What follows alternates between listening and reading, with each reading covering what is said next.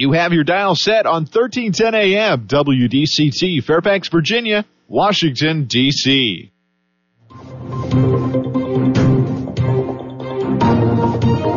워싱턴과 미국, 그리고 세계의 흐름을 짚어보는 라디오 워싱턴의 시사 토크쇼, 워싱턴 전망대.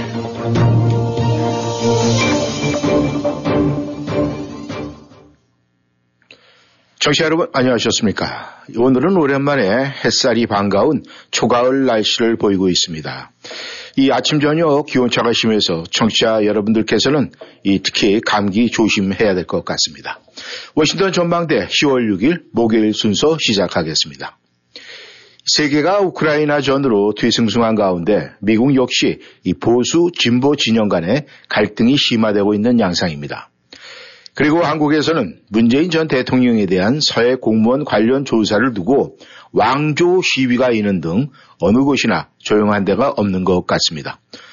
오늘 전망대 우크라이나 소식부터 전달해 보겠습니다. 네, 오늘도 김영일 해설위원 함께 하십니다. 안녕하셨습니까? 네, 안녕하십니까? 네.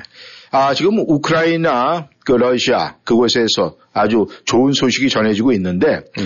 우크라이나의 반격이 아주 매섭다, 이런 이야기가 나오고 있습니다. 어떻습니까? 그렇죠? 네. 뭐 앞으로 어떻게 진행이 될지 모르긴 하지만 최종 결과가 일단 참 반가운 소식들이 많이 들려오고 있습니다. 네. 지금 우크라이나가 며칠 전에 동부전선의 리만을 수복했다라고 그랬죠. 네네. 네, 하르키우주 쪽에 아주 중요한 요충지인데, 그 다음에 남부전선 쪽에서도 아주 맹진격 중이라서 이 헤르손 지역에서 상당한 전가를 올리면서 러시아군을 패퇴시키고, 밀어내고 있는 것 같아요. 네. 만약에 헤르손이 수복이 된다면 바로 거길 기점으로 해갖고 크림반도까지 밀고 들어갈 수 있기 때문에 아주 정말 중요한 지금 전환점이라고 할 수 있을 것 같습니다. 네. 이 러시아군은 마침 지금 썰물처럼 밀려나가고 있다고 하는데요. 이 우크라이나군이 동부에서 러시아 쪽으로 밀어내면서 동시에 남부로도 압박을 가하고 있고, 헤르손 지역에서는 동부에서 서부로, 서부에서 동부에서 동부 쪽으로 밀어붙이고 있는 중이죠. 그래서 지금 특히 헤르손 지역에서는 러시아군의 상당수 병력이 일종의 고립 무원 상태로 포위망에 걸려 있다라고 이들 얘기하는데, 네. 정확한 병력 수는 입증이 어렵습니다만 대략 한 2만에서 3만 명 이상, 3만 명 사이 정도의 병력이 헤르손 지역에서 탈출을 못하고 일종의 크게 갇혀 있는 상태다. 특히 헤르손 시를 둘러싸고서는 상당수 병력이 안에 지금 고립되어 있는 상태라고 하는데, 러시아의 크림반도 쪽과 연결하는 그쪽 부분에서 그동안에 쭉 보급 내지 병력 수송을 해왔더랬거든요. 네. 거기에 헤르손 지역 같은 경우에는 교량들이 4개인가 있대는데, 이런 이 교량들이 지금 다 사실상 운용불능 상태로 우크라이나군이 공격을 가하고 그래갖고. 예. 그래서 이 일대에 드니프로강이 쭉 흐르고 있는데 그 이남 쪽에서 공급을 해줘야 되는데. 예. 그 교량들이 이렇게 파손이 되면서 마땅한 보급 방법이 없나 봐요. 그러니까 이게 혹시 무슨 뗏목 비슷한 거라서 약간의 물품은 할지 모르긴 하지만 중장비 중화기들이 오가야 되는 부분은 완전히 안 되기 때문에. 예. 결국은 지금 2, 3만 명 정도가 코너에 몰려있는 상태다. 그러니까 이게 어느 정도쯤에 여기서 살아날 수 있을지, 또 얼마만큼 도피할 수 있을지가, 지금 주목이 될 정도로, 많은 궁지를 몰리고 있는 것 같고. 그래서 특히 이 우크라이나군의 선전은 전황지도 같은 경우가 시시각각 변하고 있는데. 예. 대략 러시아가 동부전선에서 한 6개월간 점령한 땅의 한 배 반 정도를 지난 2, 3주 사이에 회복한 것으로 평가될 정도로 파죽지선을 미루고 있는 것 같아요. 그래서 대략 한 달 사이 동부전선에서 한 10,000 평방킬로미터. 그러니까 남한의 웬만한 도 이상 될 만한 데를 되찾은 거로 알려져 있는데, 여기서 하여튼 또 동시에 주목할 거는 그 진격 속도가 너무 빨라갖고 하루 평균 어디 빠를 때는 한 20km 들어가는데 뭐 전선 상황에 따라서 이 좀 정확하게 우리가 짐작은 못합니다만 하루 20km 정도로 안된다 그러면 그야말로 그냥 차 타고 붕붕붕 달리는 것 같은 속도로 가는 거기 때문에 네. 오히려 우크라이나군 내부에서는 이게 뭔가 이 함정이 있지 않나 싶을 정도로 네. 그럴 정도로 좀 빨리 하고 있나 봐요.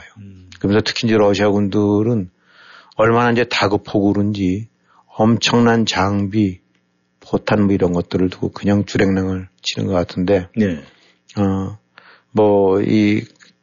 SNS에 올라온 영상 같은 거 이렇게 소개하는 거 보게 되니까, 네. 러시아군 탱크가, 헤르손 지역에서 네. 쭉 다가오는데 그 포탑 끝에다가, 네. 허연 그게 무슨 러닝샷인지 뭔지 하여튼 그런 걸 달고 와요. 예. 그러나서 이렇게 쭈삣쭈삣하고 있으니까 그 다음에 거기서 병사들이 나와갖고 예. 이제 러시아 병사들이 나와서 납작 엎드리고 나니까 우크라이나군이 조사를 해서 예. 이렇게 갖고 탱크를 접수하는 식으로. 그러니까 나중에도 설명드릴 기회가 있겠습니다만은 이게 완전히 그냥 우리가 얘기했던 무슨 6.25 때 철의 삼각지 예. 무슨 이런 전투에서 그냥 물고 물리고 그냥 한 치 앞을 두고 서로 백병전, 육박전 예. 이런 식의 적이 아니라 예. 지금 전개된 양상에 보게 되고 나면 그냥 주랭랑 그냥 꽁지가 빠져나가고 도망쳐버리는 이런 식의 상태가 되기 때문에 예. 불과 며칠 사이에 한 2, 3주 사이에 그냥 썰물 빠져나가듯이 밀려나가는 지금 그런 양상을 보이고 있다고 합니다. 네. 물론 이번 전쟁을 통해서 우크라이나 국민들의 그 단결된 모습이 조명은 되고 있는데, 지금 이 우크라이나군이 이렇게 좀 잘 싸우고 있습니다. 그것이 이 서방의 지원을 입어서 그 힘을 얻어서 그런 것인지 그 이유는 우리가 지금 정확히 알 수는 없습니다만은 김 의원님께서는 이 우크라이나군이 이렇게 잘 싸우고 있는 이유 어떻게 보십니까? 네, 이렇게 나오고 있는 이제 분석들을 보게 되고 나면은 네. 사실 우리도 궁금하죠. 야, 어떻게 이렇게 상대가 안 될 것 같았는데 네네. 이렇게 잘 싸우나. 근데 우선은 이제 우크라이나군이 잘 싸우는 것도 있는 것 같고 네. 동시에 이제 러시아군이 우리가 상상이 안 될 정도로 엉망이다. 그러니까 사실상 이제 지금 나오고 있는 분석들을 보게 되고 나면 국가 체계 자체가 지금 완전히 망가진 게 아닌가 할 정도로 그야말로 엉망이라고 합니다. 예. 그러니까 탄약, 무기 이런 것들이 넘치는 것 같긴 하지만은 사실상 부족하기 짝이 없고 병력도 그렇고 예. 무엇보다도 이 작전이라든가 지휘, 사기, 전략 이런 것들이 그야말로 완벽하게 거의 엉망이라는 거예요. 예. 특히 이제 SNS 같은 것들이 많이 이제 보편화됐기 때문에 그 가운데서 이제 그런 류의 음성들 또 이제 이렇게 감청원 결과 이런 것들이 나오는데 보게 되고 나면 특히 후퇴든 뭐든 했을 때 보게 되고 이렇게 들어보게 되고 나면 상태를 알 수 있을 거 아닙니까? 그렇죠. 아무리 후퇴라 하더라도. 근데 그런 음성들이 이렇게 하게 되고 나면 난리인가 봐요. 야, 니네만 도망치면 어떡하냐? 우린 지금 어떡하라고, 그러니까 이건 어떻게인가, 두고 가, 이런 식의 얘기들. 예. 그냥 군대라기보다는 잡병, 오합지졸수 이렇게 해야 된다는데 예. 이렇게 이제 여러 가지 약점 중에서도 가장 큰 것이 역설적으로 푸틴 때문이라는 얘기가 있을 정도로 네. 그러니까 이제 이 공산 혹은 사회 전체주의 국가의 이제 특징이라는 것이 그 어떤 지휘관의 자율성이라든가 독자적인 판단 이런 부분들이 아니라 소위 정치 장교들 혹은 그 이제 독재자 내지 이제 실권진 사람들이 예, 예. 시시콜콜이 내리는 이런 부분들. 그러니까 이제 푸틴 같은 경우가 이렇게 앉아서 그동안에 그런 보도는 많이 나왔었더랬죠. 근데 시시콜콜 직접 챙겨서 지휘를 내리는데 심지어는 대대급 이런 작전이나 철수도 어디를 밀고 가라 이렇게 헌대는 거예요. 예. 그러니까 사실상 현지 사령관이 있고 지휘관들이 있긴 하지만은 독자적으로 판단도 물론 오겠지만 그런 거라기보다는 위에서 내려오는 지시에 의해서 움직이고 그 전까지는 까딱하지 않고 그렇지 않으면 이제 책임 뒤집어 쓰고 그러니까. 네. 이런 형태의 이런 것들이 가장 큰 실전에서 이제 문제가 되고 있고, 네. 그다음에 이제 그 제대 합동 작전 같은 것이 이제 없대는데 이럴 텐데면 공격을 할 때도 특히 그렇고 후퇴도 마찬가지지만 우리가 상식적으로 봤을 때 어디를 밀고 들어간다. 네. 거기에 대하면 포병으로 때리고 미사일로 때리고 공군이 추격해서 일종의 정지 작업을 하고 난 다음에 그다음에 탱크라든가 그런 기갑병력 출동하고 그 뒤에 이제 보병이 쭉쭉 가는 거 아니겠습니까? 네. 가장 일반적인 모습인데, 즉 그 과정에서 어느 지점을 때린다 안 된다고 하면은 미리 공군 미사일 사령부 그다음에 포병 필요한 경우 이제 공정대라든가 그런 이제 해병대 같은 경우 네. 특수부대라든가 이런 것들이 다 해갖고 야 이제 어느 시점 정해서 네가 먼저 때리고 우리가 들어간다면 이런 것들이 있어야 되는데 이게 감청이라든가 진행된 상황 보게 되면 크게 없대요 그냥. 그냥 보병은 보병대로 가고 포병은 포병대로 때리고. 근데 이게 뭐 그야말로 이제 타겟을 정확하게 이 시간적 이런 부분들이 아닌데 안 정해지고. 네네. 그래서 상대적으로 이제 우크라이나군 같은 경우는 사실상 완전히 이제 그 나토군 비슷한 형태로 그 미군 체제로 돼 있기 때문에 예. 이런 부분들이 고스란히 작동이 되는 거예요. 사전 정지 작업, 뭐 드론으로 때리고 이런 부분들. 예. 근데 얼핏 생각이 되면 그게 말이 되느냐라고 할 수 있을지 모르긴 하지만은 그게 이제 아까의 그 푸틴 지시대로 예. 공군이 때리는 것도 푸틴 지시가 있어야 되고 아니면 뭐 국방장관이든 아니면 총참모장이든 뭐든 이게 때려야 되고 또 미사일은 미사일대로 따로 노르고. 그러니까 현장 사령관이 착 해서 각 부문별 책임자들이랑 해갖고 같이 합동작전을 펴서 넌 이렇고 넌 이렇고 뭐 이렇게 되는 거 아닙니까? 그렇죠. 그 부분에 대한 그런 형태의 지휘체계가 아니라는 거예요. 그러니까 공군은 공군대로 우리 힘들다 그랬는데 그 따로 루트가 들어가게 되고 그러면 우리 잘못하면 격추될 수 있다는데 그럼 니도 그냥 가만히 있어. 뭐 이를테면 네. 미사일 쪽에서는 아 우리 이제 정밀 미사일 별로 없으니까 우리 별로 때릴 게 없어. 그럼 니들도 가만히 있어. 이랬는데 이런 식으로 될 수 있다는 거죠. 네. 즉 현장 지휘관의 독자적인 판단이나 책임 권한이 없고 그 정치장교 혹은 상부에만 의존하다 보니까 합동작전이 안 되고 이것이 후퇴 때도 고스란히 적용된다는 거예요. 네. 사실은 뭐 상식적인 얘기입니다만 공격도 중요하지만 후퇴가 더 어렵다고들 흔히 얘기하지 않습니까? 네. 사전에 배우 정찰하고 그다음에 이 어떤 식으로 병력과 장비를 빼낸 이런 부분들이 그야말로 공격 때보다도 훨씬 더 세심한 저걸 해야 되는데 그야말로 그냥 각자 도생으로 일단 상황 벌어지고 나면 그냥 도망쳐버리고 나니까 네. 지휘부 무너지고 이런 것이 봐갖고는 그 이제 우크라이나군들로 봐서는 그야말로 그냥 이 식은 죽 먹기식으로 정말 과하게 얘기했는데만 그래서 이제 뉴욕타임즈나 이런 데서 현장 그 루포 기사들 보게 되고 나면 네. 우크라이나들 병사들 말이 야, 잘 싸운다 그랬더니 멋쩍어 하면서 이건 잘 싸우는 게 아니라 그냥 일종의 도살하는 거다. 그냥 가면서 예. 그냥 눈에 앞에 보이게 되면 쏘고 그냥 총 집어들고 이렇게 그냥 가는 거다라고 하는 거지 사실 잘 싸운다라는 말이 민망할 정도란 얘기가 나올 만큼. 네. 그러니까 이게 지금 전쟁의 현장 양상이 같이 아까도 얘기했듯이 그냥 한치라도 안 뺏기려고 혹은 밀고 붙이고 그런 부분도 물론 있긴 하겠지만 예. 특히 이제 포병전 양상으로 바뀌면서 현장보다는 멀찍이 떨어져서 치고 때리고 그다음에 밀릴 것 같으면 그냥 후퇴해버리고 예. 그런 가운데서 이제 러시아군 같은 경우는 바로 이런 보급 문제, 장비 문제, 사기 문제, 명령 지휘 체계 문제, 작전 전개 문제 이런 것들이 다 겹치다 보니까 예. 그야말로 그냥 그 당나라 군대 그냥 군대라고 할 수 없을 정도로 그냥 빠져나가나 봐요. 예. 그러니까 이런 부분들이 사실 이제 우크라이나군으로 하여금 훨씬, 그냥 정상적인 이른바 전쟁 수행을 하는데도 불구하고 상대적으로 러시아가 워낙, 이런 식의 이제 무지몽매한 상태로 대응을 하다 보니까 이제 수월한 거고 이제 또 하나는 뭐 이거는 가능한 얘기입니다만은 이제 러시아군들 쪽도 이제 그런 아우성을 친대는데 이, 당연히 이제 그 위성 같은 것들이 많이 서방 측이 훨씬 더 정밀하게 예. 깔아 있지 않겠습니까? 예. 그런 체제들이 잘 갖춰 있겠죠. 근데 우크라이나군이 독자적으로 낸 데가 하면 그럴 능력은 없겠지만은. 네. 이제 어쨌든 미국이 뒤에서 확실하게 우주상공을 딱 잡고 있으니까. 네. 그래갖고 우리가 영화에서 보듯이 손금 보듯이 본다는 거예요. 러시아군의 병력 이동 배치 현황 같은 경우는. 네. 그러니까 모니터에 가면서 실시간으로 드론 보고 드론으로 했을 때 우리 영화 같은 데 보게 되면 고스란히 보고 있지 않습니까? 예. 그 식으로 해서 어디로 간다, 투입해라, 어디 이제 준비해라. 이런 식으로 되고 나는데 이런 부분이 러시아 쪽에서는 거의 지금 제대로 기능이 못하고 있대요. 네. 그러니까 우크라이나군 입장으로 봐서는 어떻게 보면 참 쉬울 수도 있죠. 다 이런 그 고도의 정찰, 그 다음에 정보 같은 것들을 그 파악하면서 전개하고 나니까 사실 전쟁 그런 데 그러면 생각보다는 씌울 수도 있을 만큼. 예. 바로 이런 이유들이 뒷받침되고 나니까. 예. 그래서 뭐, 요즘 러시아군 같은 경우 그 정가 같은 거 보게 되면 하루 평균 전차만 20, 30대씩 깨지는 것 같아요. 네. 장갑차는 그거보다 더 많을 때도 있고.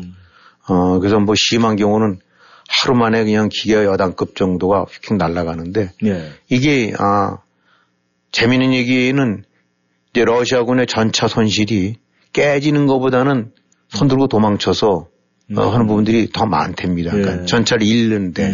그러니까 이제 우크라이나 입장으로서는 파괴해서 깨트리는 것보다는 네. 이제 여기서 이제 줍는 식으로. 그다음에 이제 이 장거리 정면 미사일 같은 경우는 이미 러시아가 재고에 완전히 위협을 받을 정도로 해서 또 특히 이제 여러 가지 그 IT 쪽 물품들이 통제가 되고 나니까. 네.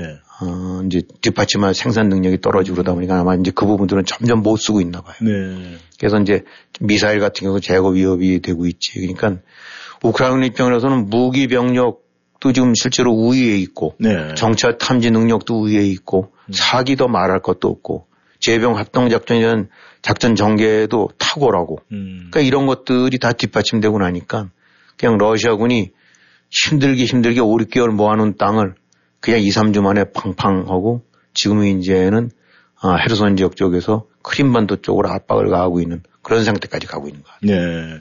그 지금 말씀대로라면은 이 우크라이나군은 이제 현대전을 하고 있고 러시아군은 예전 뭐 2차 대전 그런 스타일로 전쟁을 하고 있다 이렇게 네. 저희가 이해를 하면 되겠는데 근데 이렇게 러시아가 지금 이 연일 뒤로 지금 밀리고 있는 상태에서 이 푸틴 대통령이 합병조치에 서명을 했어요. 네.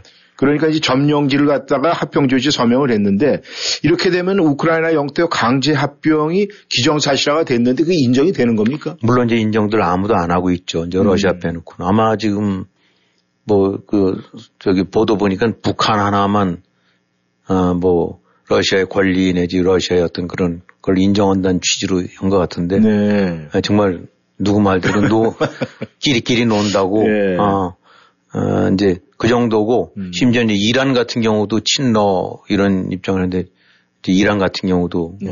그 점에 관해서는 합병 인정을 못하겠다라고 이제 얘기할 정도니까 서방 측은 더 뭐 말할 것도 없고 네. 결국은 이런 합병 부분에 이제 서명을 함으로 인해서 뭐 말도 안 되는 선거였고, 눈 가리고 아웅식으로 이제 그 국제법을 위반한 거긴 하지만은 일단 이제 서명을 했고, 그것이 이제 그거를 통함으로써 이제 일단 자기네들 말로는 이제 러시아 땅이 됐다. 네. 그러니까 이제 우크라이나 국민에서 러시아 국민으로 바뀌었다. 그러니까 이제 뭐 징집도 할 수 있고, 과세도 할 수 있고, 이제 뭐 이런 식으로 바뀌어버렸어요. 근데 지금 현재 영토 같은 경우 이제 점령지를 보게 되고 나면 많이 좀 줄었거든요. 네. 근데 지금 이제 이 4개 주를 합병을 했다고 했는데 4개 주에서 실질적으로 지금 곳곳에서 뭐 리만이 그렇고 헤르손이 그렇고 그냥 밀려 들어오고 밀려 쫓겨 나가는 식이에요. 네. 그러니까 말은 경기도 땅 혹은 경상도 땅 우리 땅 하겠는데 대구에서 그렇고 뭐 달성에서 그렇고 외구에서 그렇고 저 외관에서 그렇고 그냥 우크라이나는 밀고 들어오는 상태니까 말은 우리 땅인데 네. 사실상 그 전혀 우리 땅이라고 할 수도 없고 실제 주민들도 뭐 대부분이 빠졌고 다 이제 파괴되어 있는 상태고 네. 그러니까 오죽하면 크렘린에서 기자들이 그거 지금 4군데 합병했는데 그 경계선이 어떻게 됩니까? 그랬더니 앞으로 논의를 해갈 거라고 하니 그러니까 이제 뭐 경계선이고 뭐고 그냥 말만 선언해 놓고 나지 뒷받침할 수 있는 거기를 지키거나 네. 또 계속 통치해 나갈 수 있는 능력은 지금 전혀 없다고 봐야 되는 거죠. 네. 단지 이제 자기네 땅이라고 해놨으니까 그동안에 이제 우려했던 대로 우리 땅이라고 했을 경우 이제까지는 헤르손 지역을 실지 회복이었지만은 러시아 입장으로 봐서 이제 헤르손 우리 땅을 니네가 밀고 들어온다라는 러시아 영토가 침공당하게 되고 나면은 이제 핵을 쓸 수 있다라는 바로 이런 류의 이제 자기네들 또는 멋대로 쓰는 조항 때문에 네. 결국 이제 서방이 긴장하고 있는 건데 네. 이제 앞으로 결국은 이 합병 문제가 네. 어떻게 이제 하나의 큰 변수가 될지 합병이 러시아가 실질적인 통치력을 갖는다는 데서는 별 얘기가 안 된다는 걸 알면서도 네. 그런 명목상의 어떤 그 무리수를 쓸 수 있는 명분의 근거가 될 수 있다는 점에서 지금 이제 우려를 하고 있는 거지 실제로 합병 자체가 실효성 있게 네. 실효적 지배권을 가진 현장에서라는 부분은 전혀 얘기가 다르다는 거죠. 예. 아무튼 이 점령지 합병 조치 그러면 이제 거기서 러시아군이 이제 동원령을 내릴 것이다. 이제 이런 얘기가 예상이 되고 있는데 만약에 이런 모든 것이 푸틴이 의도한 대로 이 전쟁의 물꼬를 좀 바꿔나갈 수가 있을 것 같습니까?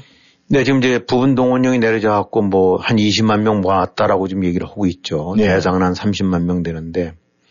근데 이제 결국은 이제 이 같은 상황에서 동원을 하는 거는 병력 부족이 되고 나니까 이제 그걸 모아서 이제 현장에 보내려고 하는 거 아니겠습니까? 예. 즉 전투 병력을 이제 부족한 전투 병력을 추가로 확보해서 이제 밀리고 있던 전선에 보낸다는 얘기인데 예.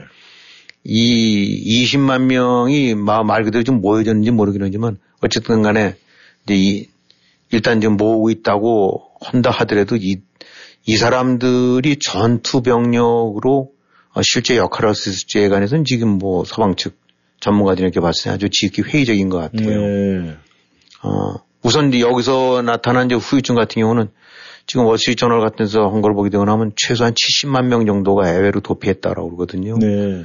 물론 뭐 러시아 인구 한 1억 4천이 넘으니까 뭐 50만, 100만 정도가 아무것도 아닐 수도 있긴 하지만은 대부분 회피한 사람들은 결국은 강제 동원될 수 있는 그런 대상들. 네. 이런 사람들이 이제 빠져나간 건데 20만 명 확보해갖고 곳곳에서 무슨 버스나 기차로 해서 이제 동부전선이라든가 남부전선으로 보내고 있고 실제로 네. 전사자도 나오고 있고 거기서 이제 잡힌 사람도 나오고 있다는데 벌써. 네. 이게 바로 문제인 거죠.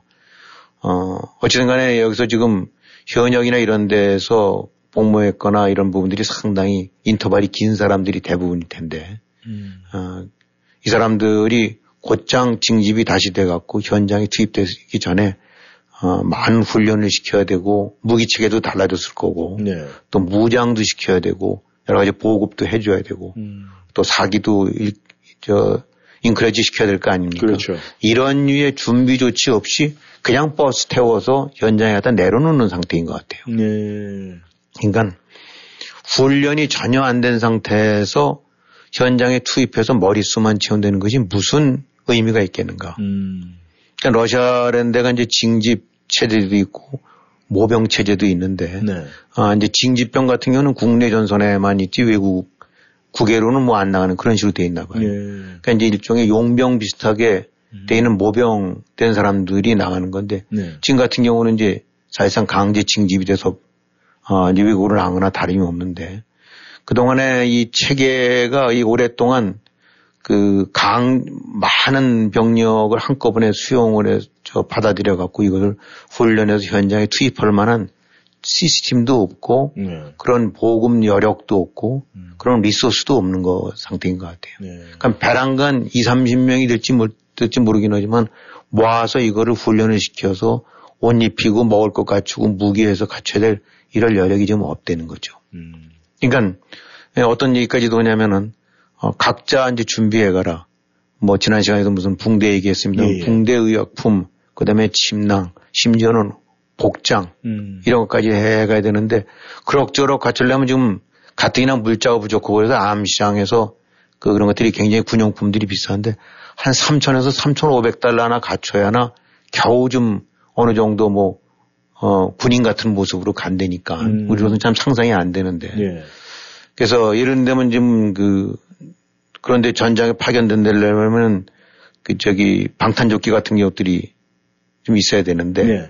그 당연히 국가에서 지급하는 거 아닙니까? 당연하죠. 근데 이게 없으니까 암시장에서 오는데 평소 전쟁 나기 전보다 한 10배 이상이 뛰었대요. 네. 생각을 해보세요. 이게 강제 동원도 웃기는 일인데. 네. 동원을 했는데 야 네가 먹을 거 입을 거 방탄조끼까지 군화까지 다 좀 사서 갖고 와 라는 부분이 말이 되겠느냐.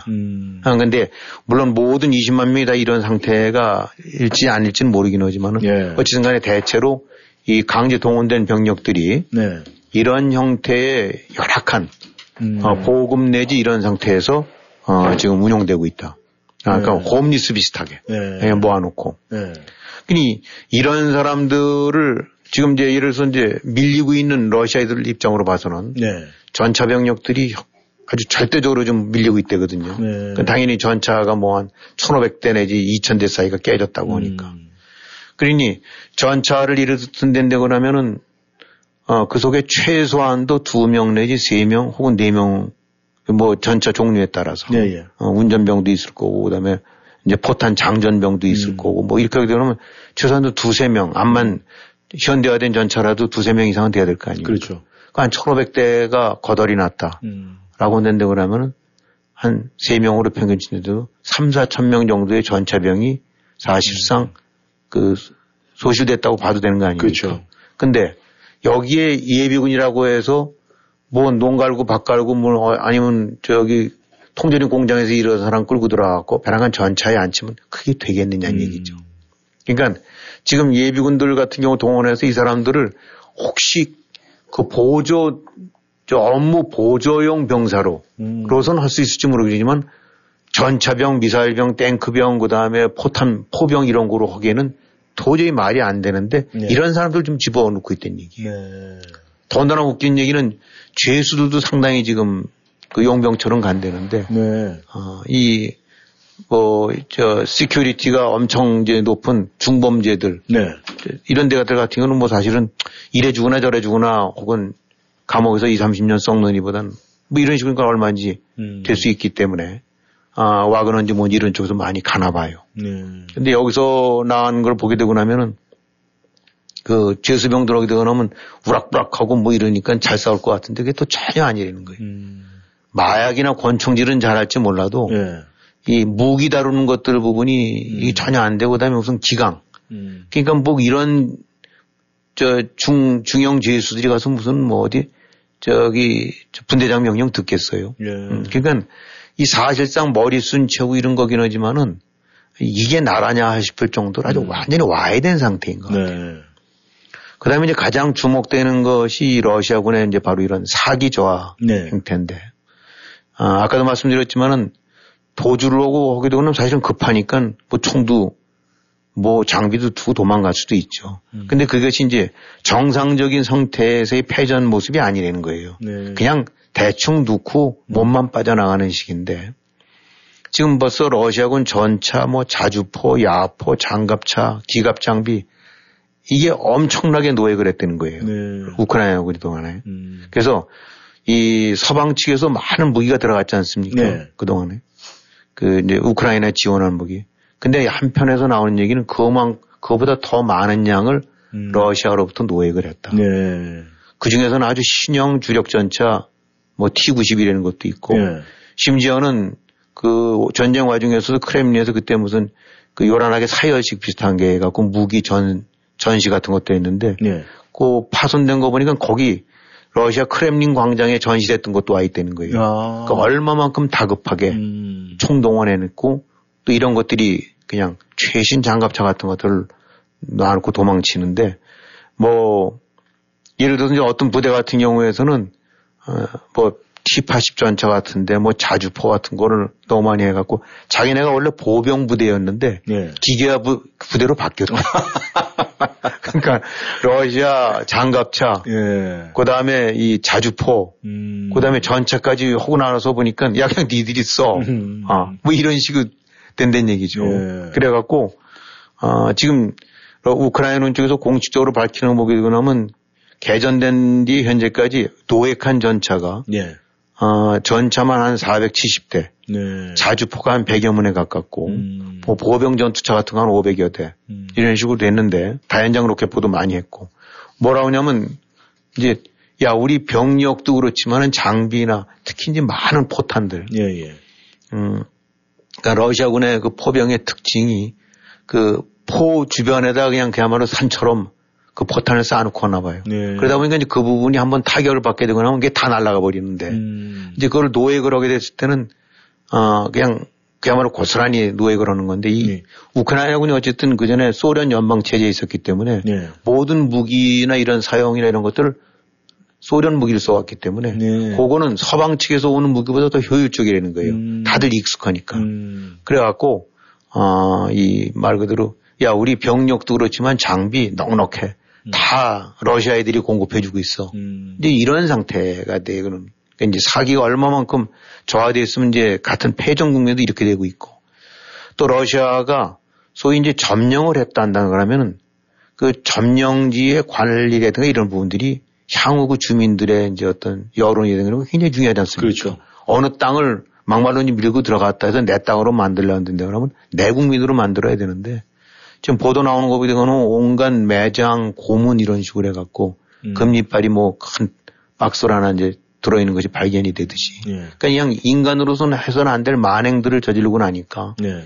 그러니까 어쨌든 그 피전명지 주민들이나 이런 분 같은 경우는 그냥 그 몸소리를 치는 이런 식이니까 뭐 장비 형편없지, 군사기 형편없지, 점령지에서 이런 짐승이나 저지를 짓들을 하고 있지. 예. 아, 이런 상태가 같이 다 매치가 돼 갖고 결국은 이 지금 그 일단 초기에는 무력으로 눌렀지만은 예. 일단 무력으로 좀 밀리다 보니까 어쨌든 그 민심이 뒷받침되고 뭐 보급이라든가 사기가 뒷받침돼야 버티는 거 아니겠습니까? 그렇죠. 그러니까 무너질 때는 그냥 한꺼번에 일시에 그냥 그 물에 저 쓸려 나가듯이 확 지금 밀려 나가는 추세가 돼 갖고 이런 식으로 간다는데 그럼 이제 그동안에 군사 전문가들 같은 경우는 최소한도 이제 최대한도 할 수 있는 것이 동부 지역에서 좀 실질을 회복하고 네. 헤르손 지역이나 남부에서 조금 회복하는 것 정도로 봤는데 이제는 어쩌면 이렇게 가다가는 크림반도 탈환이 가능할 수도 있을 것 같다. 그러니까 원래 이제 크림반도는 2014년에 병합되면서 사실상 뭐 지금 러시아 영토로 인정이 된 거나 다름없거든요. 네. 그렇기 때문에 현재 선에서 머무른다라고 한다는 얘기는 크림반도는 애당초 포기하고 네. 동부전선 쪽에서라든가 이런 데만 최대한도로 좀 실질을 많이 회복하는 것이 보통 사람들 생각이었는데 이제는 이건 아니다. 이젠 크림반도도 다시 되찾을 수 있다. 라는 인식들이 실제로 그 이제 퍼지고 있고 네. 특히 이제 미국이 제공했던 그 하마스 이 하이마스 네.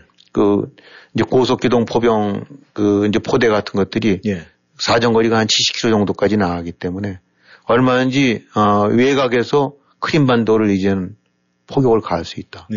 그렇게 되면 크림반도 같은 경우는 그냥 그 여러 가지 병력이라든가 기지 그 다음에 지휘부 이런 데가 완전히 벌겋 노출될 수 있는 상태이기 때문에 예. 그래서 지금 진행되는 걸 종합적으로 보게 되고 나면은 이 현재 만약에 핵이라는 것이 사용되지 않는다는 그런 전제만 된다고 한다면은 지금 우크라이나군이 밀어붙이고 있는 추세라든가 그에 대응하는 러시아의 대응세 이런 거로 봐서는 러시아가 진짜 큰 궁지로 몰리고 있는 것 같다. 네. 그래갖고 동절기를 이제 다시 반전의 기회로 삼고 있는 것 같은데 한 두 달 동안에 날이 바짝 추워지기 전에 밀어붙이게 되거나 어쩌면 걷잡을 수 없이 지금 그 러시아를 완전히 이 웬만한 지역에서는 다 쫓아낼 수도 있는 예. 이런 상황으로 지금 보도가 되고 있어요. 그러니까 굉장히 참 고무적인 소식인데 예. 여기서 이제 모두가 다 우려하고 있는 거지만은 푸틴이 지금까지도 충분히 미치광이 짓 했는데 네네. 그 이상으로 해갖고 뭐 좁게는 우크라이나라든가 세계 전체를 위협에 몰아넣을 수 있는 핵불 장난만 안 한다면은 네. 지금의 추세로 봐서는 러시아가 이거를 이 물꼬를 뒤집기에는 쉽지가 않을 것 같다. 네. 라는 것들이 이제 대체적인 분석들입니다. 네. 청취자 여러분께서는 워싱턴 전망대 함께하고 계십니다. 이 워싱턴 전망대 다음 시간에는 말이죠. 우크라이나의 그 승전 소식이 계속 전해졌으면 좋겠습니다. 전하는 말씀 듣고 다시 돌아오겠습니다. Hi, I'm Jim Miles, the Republican running for Congress in Fairfax. 안녕하셨습니까? 페어팩스 지역의 공화당 하원 의원 후보로 출마한 짐 마일스입니다. 저는 과거 한국의 수원 공군 기지에서 복무한 바가 있고 DMZ 일대에서 전투기를 몰기도 했습니다. 그리고 1988년 서울 올림픽도 즐겁게 참관을 했습니다. 저는 자유와 가족의 가치, 성실한 노동과 세금 인하 및 규제 완화를 추구합니다. 또 무너져가는 공립학교 교육을 상대로 개선을 요구하는 부모들의 권리 확대도 지지합니다. 오는 11월 8일 짐 마일스에게 투표해 주십시오. 이 광고는 버지니아 연방 하원 11지역구 공화당 위원회가 지원합니다. 교통사고 후유증 치료 정확한 선택이 중요합니다. 박이섭 척추신경 박이섭 척추신경의 박이섭 원장은 미국 최고권위의 샌디에고 척추건강연구소가 인증한 교통사고 전문치료 전문의입니다. 목, 허리, 어깨, 다리 등 근골격계 통증 전문 박이섭 척추신경은 보험이 없는 분들을 위한 특별 할인 서비스도 제공합니다. 원장이 직접 치료해드리는 센터빌 박이섭 척추신경 703-543-4810 543-4810 박이섭 척추신경. 메디케어 보험 신규 가입, 재가입 기간입니다. 더 좋아진 내년도 보험을 꼭 확인하세요.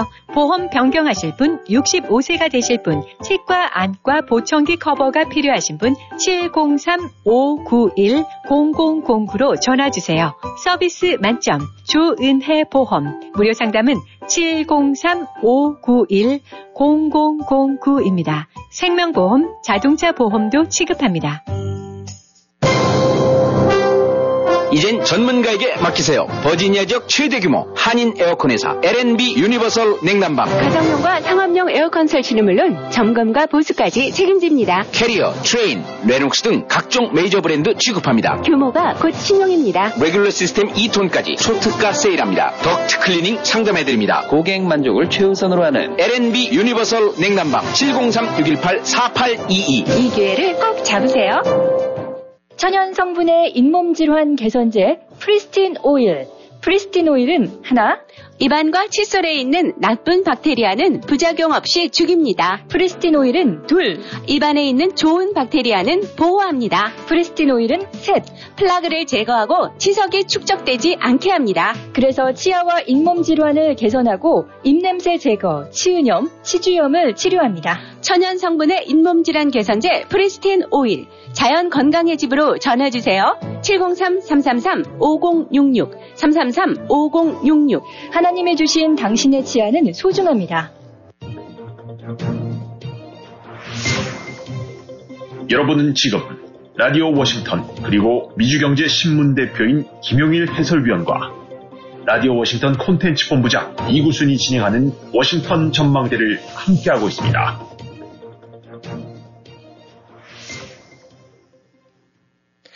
네, 전하는 말씀 듣고 다시 돌아왔습니다. 이번에는 이 미국 정치권 한번 알아보도록 하겠습니다. 트럼프 전임 대통령을 두고 미 정치권에서 연일 지금 난타전이 벌어지고 있습니다. 이 도대체 무슨 이유로 또 무슨 이슈로 지금 이런 일이 일어나고 있습니까? 네, 이제 이미 그 한동안 진행됐던 건데 이제 그 플로리다의 그 리조트 사죠. 네, 네.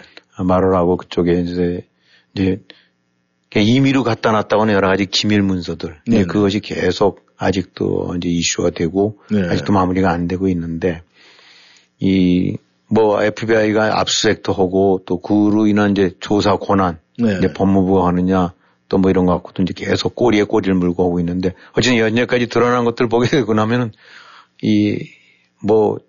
탑시크릿서부터 시작해서 이제 기밀 문서들이 꽤 많은 것 같고, 또 아직도 남아있는 것 같다라고 그러고, 네. 그리고 그 보관이나 이런 상태 보게 되고 나면 기절초풍할 정도로 신문 스크랩이랑도 같이 있고, 인보이스랑도 같이 있고, 이게 국가의 기밀 문서를 글로 갖다 놓는 것도 안 되는데, 네. 그 관리나 이런 부분들에 있어서 이제 황당한 일들이 많이 벌어졌나 봐요. 그러니까, 민정에서 민정 정부 쪽에서는 이제 조사를 하고 있는 거고, 네. 이에 대해서 이제 트럼프 측은 이건 정치적 탄압이다라는 식으로 해서 자꾸 이제 그렇게 저 프레임을 짜가면서 이제 그러면서 자꾸 이제 좌파 지지자들 쪽 그걸 갖고 이제 불러들이는 이런 식인데, 네. 일단 다른 거와는 달리 이제 이거 이외에도 이렇게 뉴욕 지검이라든가 맨하탄 지검이라든가 네. 이런 데서 걸려 있고 또 지난 선거 관련해서 이제 조지아, 워싱턴 D.C. 쪽, 그 다음에 의회 난동 사건 관련해서 역시 또 워싱턴, 네. 지금 연거리도 걸려있는 데가 한두 군데가 아니지 않습니까? 그렇죠. 그런데 이제 그런 부분들도 굉장히 부담이 되긴 하지만 그런 건 그래도 정책인 거라고 이렇게 자꾸 몰아갈 수가 있는데. 네.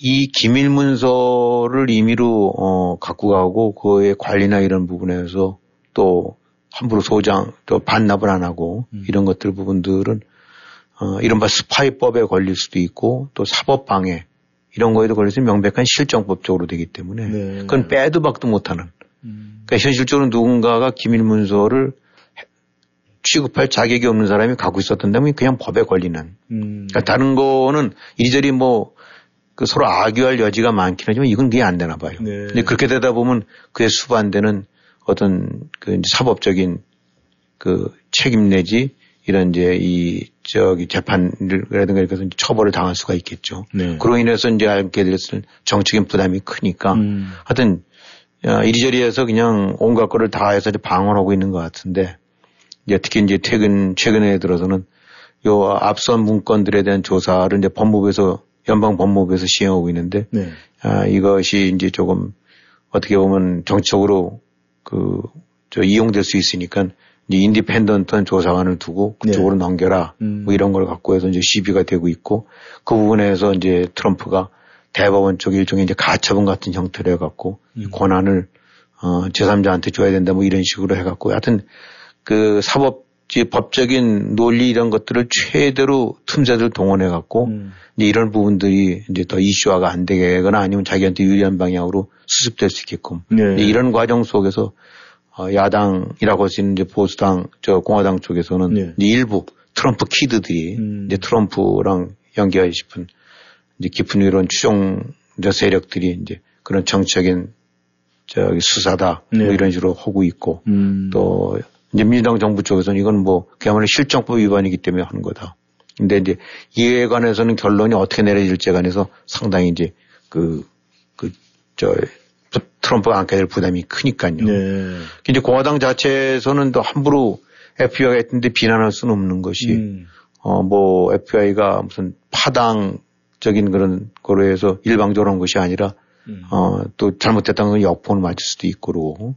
근데 이제 지금 공화당 분위기 같은 거로 봐서는 지금 미치 맥코넬 대표가 얼마 전에 그 부통령의 그 권한에 관한 네. 이런 부분에 관한 거를 이제 조정하는 법을 그 같이 공화당이랑 이제 민주당이랑 같이 합동으로 추천하는 식으로 했는데 그게 뭐냐면 의사당 난동 사태를 일으키던 원인이 됐던 네. 난동의 원인이 이제 트럼프 입장에서는 야 이 부통령이 그 회의를 주재하니까 이제 의회에서 있었던 그 회의죠. 예, 예. 형식상의 회의였죠. 이제 선거인단들 예. 축한 걸 취합해서 결과 발표하는 거를 네가 발표할 권한이 있으니까 그게 이게 잘못된 거라고 발표하게 되거나 하면 할 수 있는 거 아니냐. 바로 그것 때문에 난동이라는 거 아닙니까? 그렇죠. 근데 이제, 공화당 대표들조차도 그럴 권한이 있는 게 아니다. 라는 걸 아주 명문화시키는. 그야말로 그냥 단순하게 봉투 뜯어서 발표하는 요식행위 이상이 아니다. 라는 취지의 법안을 이제, 같이 합동으로 이제 추진해 가고 이런 식이 되니까 이거는 이제 트럼프 입장으로 봐갖고는 그동안의 주장 같은 경우는 머쓱하게 만드는 자기네 좌파에서도 그건 말도 안 되는 법이 주장이다라는 걸 이제 하는 거죠. 그러니까 예. 이제 공화당 본리의 분위기는 그런데 그러나 이제 공화당 추종, 트럼프 추종 혹은 연례 지지자들 입장으로 봐서는 이거는 이제 정책인 탄압 내지 이런 프레임으로 해갖고 같이 하는 거니까 같이 이제 대항하고 그런 거다 보니까 계속 그야말로 여기도 진영 논리 비슷하게 양진영으로 갈라져서 네. 지금 치고받고 하는 것 같아요. 네. 근데 지금 생뚱맞은 얘기가 지금 흘러나오고 있는데 말이죠. 인터넷상에서 미국의 내전 얘기가 지금 번지고 있다는데 이건 또 무슨 내용입니까? 우리는 뭐 사실은 그런 것 분들 이제 깊숙이 잘 모르기 때문에 잘 진짜 그런 거에 대한 건 관심이 없는데 네. 실제로 보게 되고 나면 의외로 이게 이 시빌워 이런 식으로 해서 이제 결국은 보수 진영, 이제, 뭐, 이른바 트럼프 지지층을 네. 중심으로 이제 극렬 보수라고 할 수도 있고, 극우라고 네. 할 수도 있고, 이런 데가 이제 인터넷상으로 해서 많이 그런 것들이 번지고 있나 봐요. 네. 야, 이건 그야말로 이제 한판 붙을 때다. 그대로는 안 되겠다. 뭐, 하여튼 그래서 소위 시빌워라는 걸 그런 검색으로 해서 오가고 있는 트렌드, 왔다 갔다 하는 것들이 엄청나게 많이 늘어나고 있답니다. 네. 뭐 한 3,000%래니까 지난 몇 년 사이에 그럼 3,000%인 건 한 30배 늘어났다는 얘기 아닙니까? 그러니까 이제 이런 검색어가 많다는 얘기는 그만큼 그에 관한 것이 이슈가 되고 있고 아름아름 사람들 사이에서 어떤 뭔가 공유되고 움직임이 있다고 봐야 되는 거겠죠. 네. 실제로 이제 트럼프 같은 경우에 2019년인가에 하여튼 선거 앞두고 네. 뭐 자신이 만약에 이게 되고 나면 이건 내전일 거라는 식으로 해서 그 당시에 이제 언급한 적이 있었었는데, 이 소셜미디어상에 이제 특히 이렇게 해갖고, 이제 그럴 때가 다가왔다. 그래서 일종의 이제 정치적인 견해 차이가 아니라 정치 폭력이 사실상 그 표면적으로 대두될 수 있는 이런 분위기, 이런 파갈림이 굉장히 심화된 것 같아요. 예. 그동안에 어쨌든 미국이라는 것이 그래도 정권 교체라든가 여야나 이런 데를 부분 쪽에서는 뭐 다 나이스한 공정한 게임을 통해서 싸울 땐 싸우더라도 선거가 끝나고 나면 그래서 새 정부가 들어서고 또 여야가 바뀌고 이런 부분들이 하나의 가장 중요한 민주주의 전통으로 되었지 않습니까? 네. 근데 이제 이게 어떻게 이제 트럼프 이래 이런 식으로 갈등이 심화되면서 이제는 단순하게 정쟁을 넘어서 이런 그 사이버 폭력 예. 또 사이버 폭력을 넘어서 그다음에 실질적으로 이제 내전이라는 얘기까지 나올 만큼 예.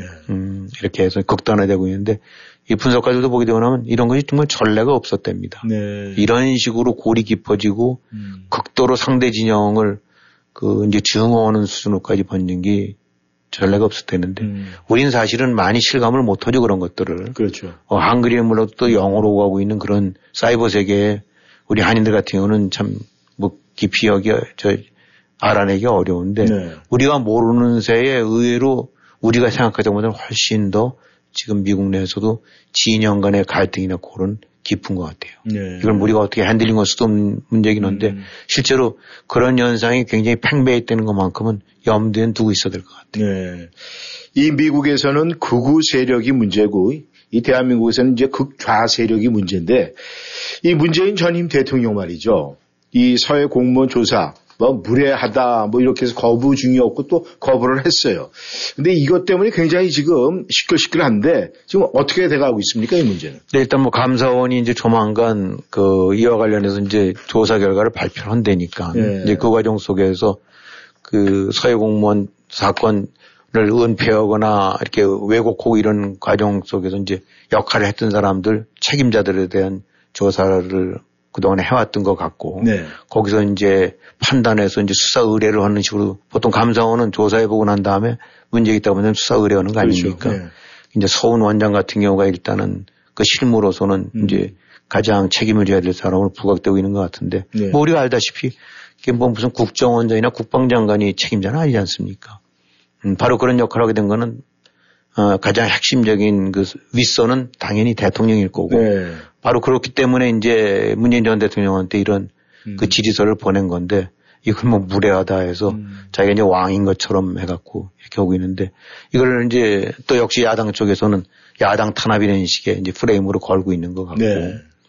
근데 지금 감사원이 물어보고 있는 거는 서해 공무원이 피격되고 그다음에 불에 타서 숨질 때까지 많은 시간이 있었고 그동안에 다 보고 채널로 올라간 것 같고 그랬는데 그야말로 대통령 당신은 뭘 했느냐 뭘 알고 있었고 어떤 조치를 취했느냐에 대한 답변을 물은 건데 예. 무례하다라고 한 거란 말입니다.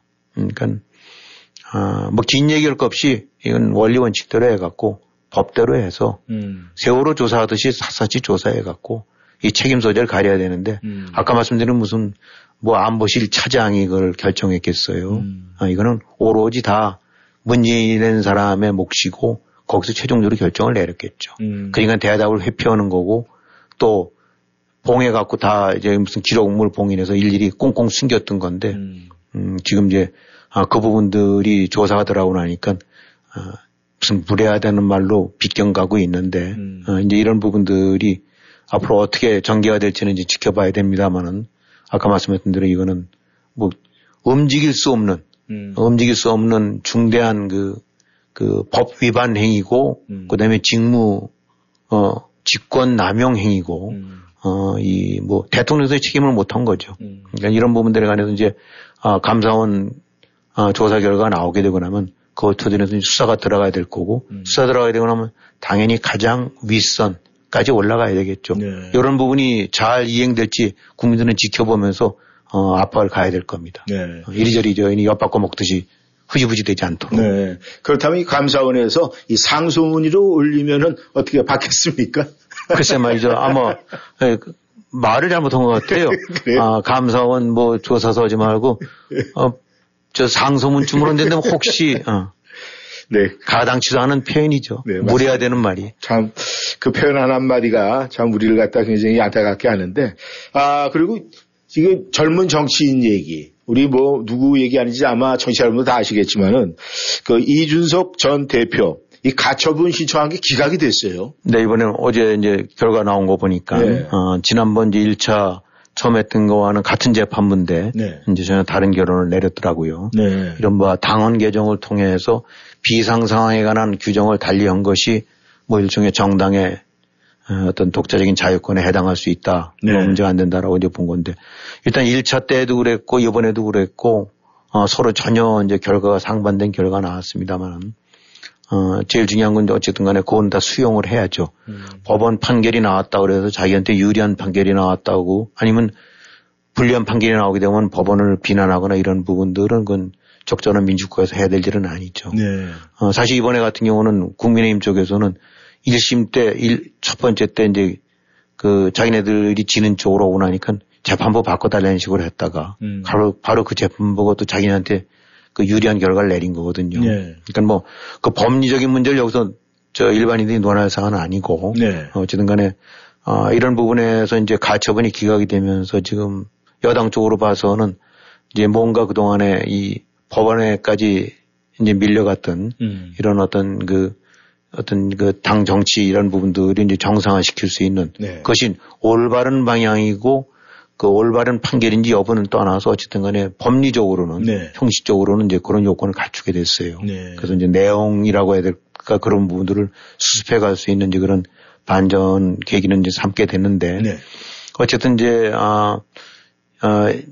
가처분이 받아들여지든 안 받아들여지든 뭐 지금 안 받아들여졌으니까 그 점에 관해서 이제 임팩트가 좀 줄을 수는 있긴 합니다만 네. 가처분 사태라는 것 자체가 새로 출범한 정부에 많은 부담을 주고 있는 건 사실 아니었습니까? 네. 그리고 이제 가처분이 이렇게 나왔다 하더라도 뭐 국민의힘 쪽에서 무슨 승리라는 표현을 쓰면 그건 적절치 않은 걸 거고 네. 결국은 또 하나의 이제 이 어떤 많은 그 불만 세력을 안을 수밖에 없는 상황이기 때문에 네. 여당 자체로 봐서는 그 많은 데미지를 입었다고 봐야 되겠죠. 그래서 이제 이거를 하루빨리 수습으로 그 치유해서 네. 소위 본원적인 국정으로 전념할 수 있게끔 해야 되는데 하여튼 그런 부분들은 이제 빨리 그렇게 전환이 돼야 될 것 같고 하여튼 중요한 거는 지금 어쨌든 간에 이제 주목할 부분은 여전히 이제 그 윤석열 정부에 대한 지지율이 바닥권에 좀 머물러 있고 네. 특히 이제 젊은 층도 지지율 같은 경우가 아주 그냥 그 미약할 정도인데 뭐 이번 보도 보고 나니까 지금 북한이 뭐 미사일 매일 하루더리로 발사해 오다가 이제 어제는 뭐 보니까 전투기랑 뭐 폭격기, 전폭기 같은 거지 해서 뭐 열 몇 대가 그냥 일종의 시위성 비행을 했다는 거 아닙니까? 예, 예. 거기서 뭐 저 사격 훈련도 하고 바로 북한 상공에서 결국은 뭐 한국 쪽에서도 여러 대가 이제 대응 출격을 했다는데 지금 전개적인 거 보게 되고 나면 결국은 이제 김정은이 핵무장을 하고 네. 동시에 핵 사용도 이미 기정사실화 했고 네. 핵을 할 수도 있다라고 해서 그러니까 이 한마디로 보면 뭐 김정은의 핵무장이 지난 5년 만에 있었던 얘기는 아닙니다만은 예. 지난 5년간 문재인 정권 시절에 훨씬 더 온갖 문재인 정권 쪽에서 구애를 하고 굴종을 했음에도 불구하고 김정은은 조금 더 안 변하고 오히려 핵 능력을 증강시켜 왔고 네. 이제는 아주 이제 완전히 핵 보유국 행세를 하고 그런 시위를 벌이고 있는 거죠. 예.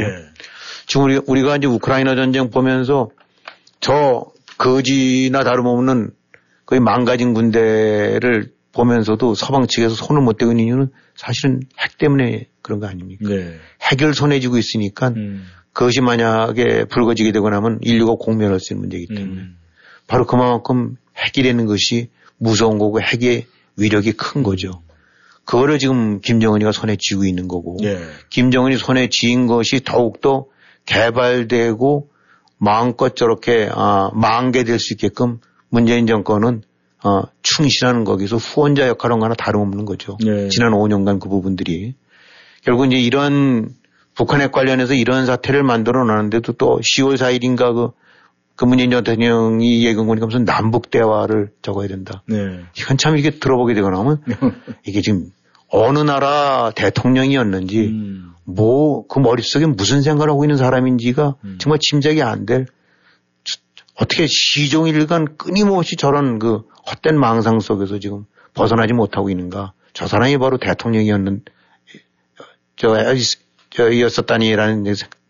생각이 들게 하는데 네.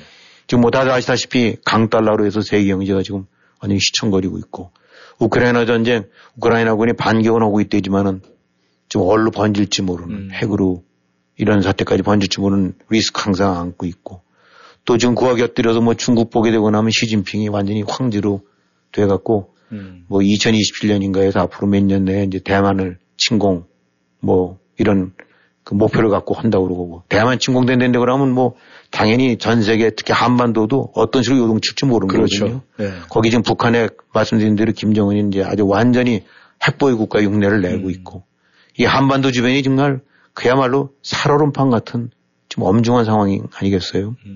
하여튼 지금 윤석열 정부가 그동안 이리저리 그 많은 내용이 휩싸여 있었었는데 네.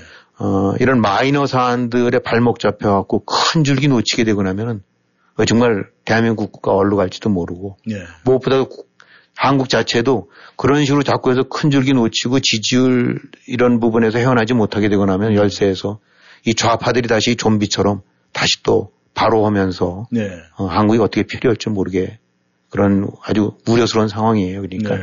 이 가처분에서 이겼다는 식의 그 한심한 생각하지 말고 네. 이 과정 속에서 우리가 무슨 무리한 점이 있었고 무슨 과오가 있었는가 그걸 다시 잘 되짚어서 네. 그 수습하고 큰 정치 큰 틀로 해갖고 네. 대한민국 수호하고 국가 국익 수호하는 방향으로 이제 매진해야 될 이제 그런 시점인 것 같습니다. 네. 아무튼 이 대한민국 예전에 이런 말이 있습니다. 불난집에 부채질을 하는 것과 이 불장난하고 있는데 부채질을 하는 것과 어떤 차이가 있을지 굉장히 궁금한데 말이죠. 불난집에 부채질, 불장난하는데 부채질이요? 예. 그럼 어떤 차이입니까?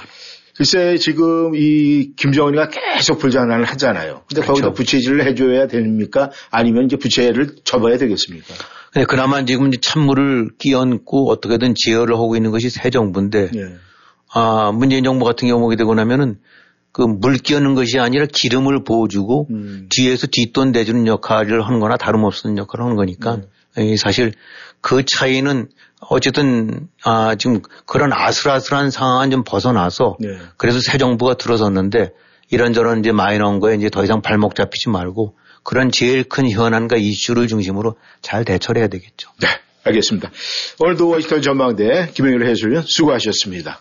네, 저희는 다음 주 월요일은 저희가 이 국경 휴일이죠. 네. 그래서 다음 주 목요일에 워싱턴 전망대 다시 만나도록 하겠습니다. 수고하셨습니다. 네, 수고하셨습니다. 네, 청취자 여러분 안녕히 계십시오.